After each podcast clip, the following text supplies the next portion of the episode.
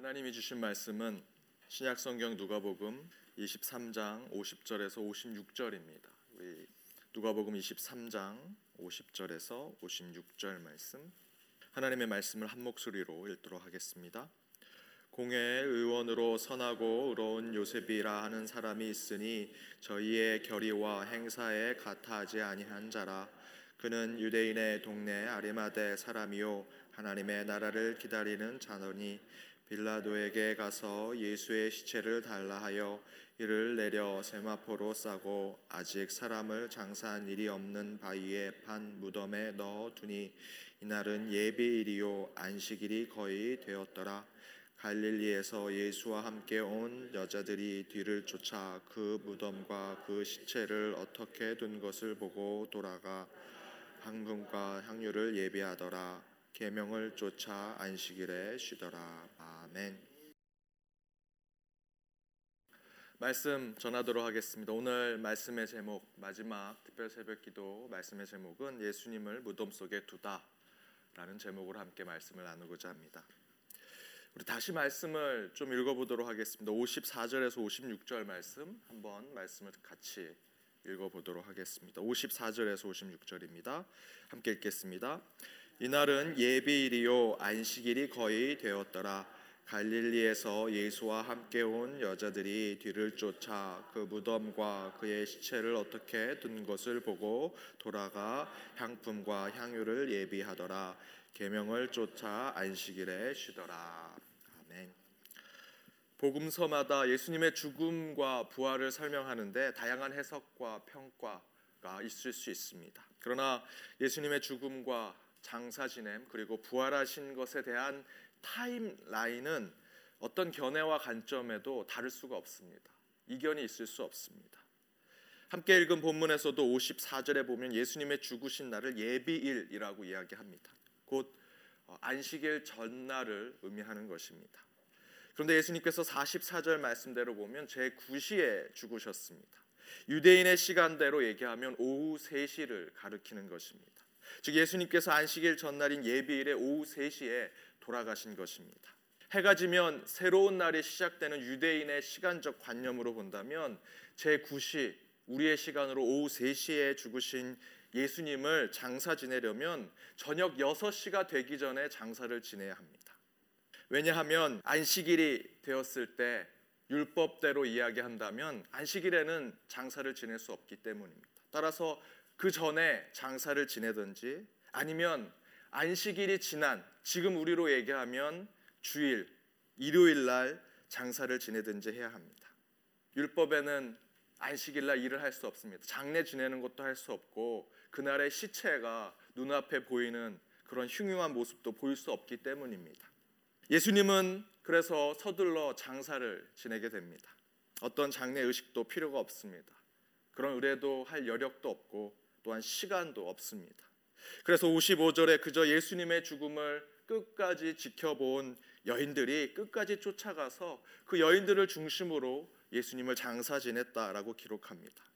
그리고 그들도 그 다음 날은 안식일이기 때문에 56절의 말씀대로 계명대로 안식일을 보냈다라고 이야기하고 있습니다.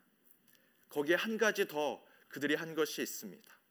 예수님을 위해 향품과 향유를 준비했다라고 또한 기록되어 있습니다.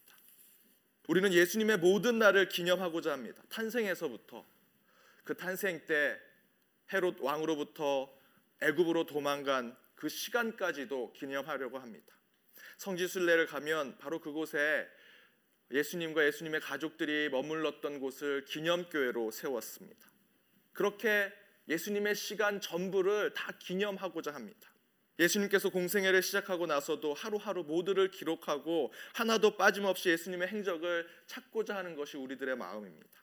그런데 우리가 딱 하루는 전혀 기억하려고 하지 않고 기념하고자 하지도 않는 날이 있습니다. 예수님의 생애에 딱 하루가 있는데 바로 오늘입니다. 즉 예수님이 죽으시고 부활하시기 바로 전날인 유대인 달력으로 말한다면 안식일 날은 우리가 기억하려고 하지 않습니다. 우리에게 있어서 그날은 예수님께서 죽으시고 장사 지내고 무덤에서 유일하게 하루 종일 계신 날입니다. 아무 일도 일어나지 않았고 어떤 예수님의 행적이나 기록도 없기 때문에 우리에게 있어서 예수님이 죽고 난 바로 그 다음 날인 이 안식일은 어둠의 날, 아무것도 일어나지 않은 날, 비어져 있는 날, 침묵의 날이라고 생각합니다. 그래서 옛 교회 전통에서는 우리 예수님이 하나님이신데 어찌 그날이 비워질 수 있느냐라고 생각하고 결코 그날은 의미가 없는 날이 될 수가 없다라고 생각하고 그날 예수님이 부활하셔서 지옥에 내려가 하나님 나라를 선포하셨다라고 이야기합니다. 여러분 미국 사도신경을 보시면 저희가 외우는 사도신경은 본디어 빌라도에게 고난을 받으사 십자가에 못 박혀 죽으시고 장사한 지 사흘 만에 죽은 자 가운데서 살아나셨다라는 식으로 저희들이 사도신경을 고백하는데 미국의 사도신경에는 십자가에 못 박혀 죽으시고 그 사이에 지옥에 내려가셨다가 장사한 지 사흘 만에 죽은 자 가운데서 다시 살아나셨다라고 그들은 고백하고 있습니다. 그런데 우리나라 초기 선교사들과 초기에 많은 목회자들이 우리 한국 사람들의 그 믿음의 연약한 것, 특별히 정서상 하나님이 지옥에 내려갔다라고 하는 것들을 이해할 수 없을 것 같아서 지옥에 내려갔다, descended into hell이라고 하는 그 표현을 빼기로 결정한 것입니다.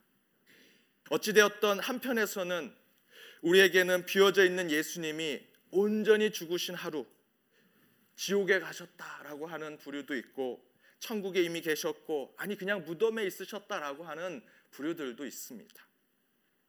그런데 정말 그날 예수님이 뭘 하셨는지 여러분 궁금하시면 천국에 가셔서 예수님의 손을 붙잡고 못 박힌 손을 보면서 예수님께 여쭤보십시오.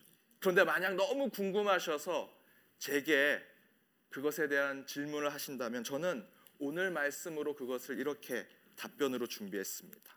제 답변은 저도 모릅니다.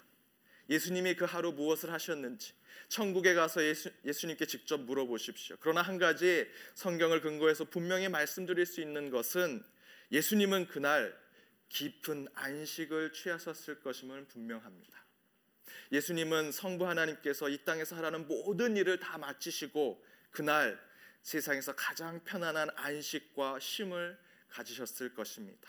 왜냐하면 그날은 하나님께서 말씀으로 세상을 창조하시고 여섯째 날까지 하나님이 창조하신 세상을 보시고 아름다워하시면서 마지막 날인 일곱째 날 하나님도 쉬신 날이기 때문입니다. 그래서 우리 예수님도 그날은 어떤 날보다도 편안하고 기쁜 쉼과 안식을 취하셨을 것입니다. 예수님만 쉬셨습니까? 함께 자식의 죽음을 죽음의 고난을 느끼셨던 성부 하나님도 그리고 깊은 탄식 중에 계셨던 성령 하나님도 함께 쉬셨을 것입니다. 왜냐하면 그날은 하나님이 선포하신 창조의 맨 마지막 완성의 날인 안식일이기 때문입니다. 더불어 하나님은 우리에게도 쉬게 하셨습니다. 56절을 보십시오. 예수님을 장사 지낸 여인들도 계명을 쫓아 쉬었다라고 표현되어 있습니다. 따라서 예수님이 죽으신 그 다음 날 우리가 생각하기에 비어져 있고 어떤 것으로도 알 수 없는 그날 우리 예수님은 깊은 쉼과 안식 속에 계셨고 더불어 주님을 쫓았던 자들도 함께 쉼과 평안을 누릴 수 있었습니다. 그날을 혹자는 침묵의 날이라고도 합니다. 예수님이 안 계시는 죽어 있는 상태. 그러나 다른 말로 표현하면 창조자 하나님께서 말씀으로 6일 동안 창조하시고 창조 사역을 다 마치시고 말씀을 중지하신 날, 곧 안식일이기 때문에 부정적인 의미에서의 침묵의 날이라기보다는 긍정의 의미로 하나님의 침묵을 생각할 수 있습니다. 곧 하나님의 일이 완성되는 날, 이제 하나님의 세상이 새로운 다른 날을 준비하고 예비하는 날. 그래서 더욱 평안과 기쁨이 준비되는 날. 따라서 이 예수님의 침묵의 날은 우리에겐 긍정으로 다가올 수 있습니다.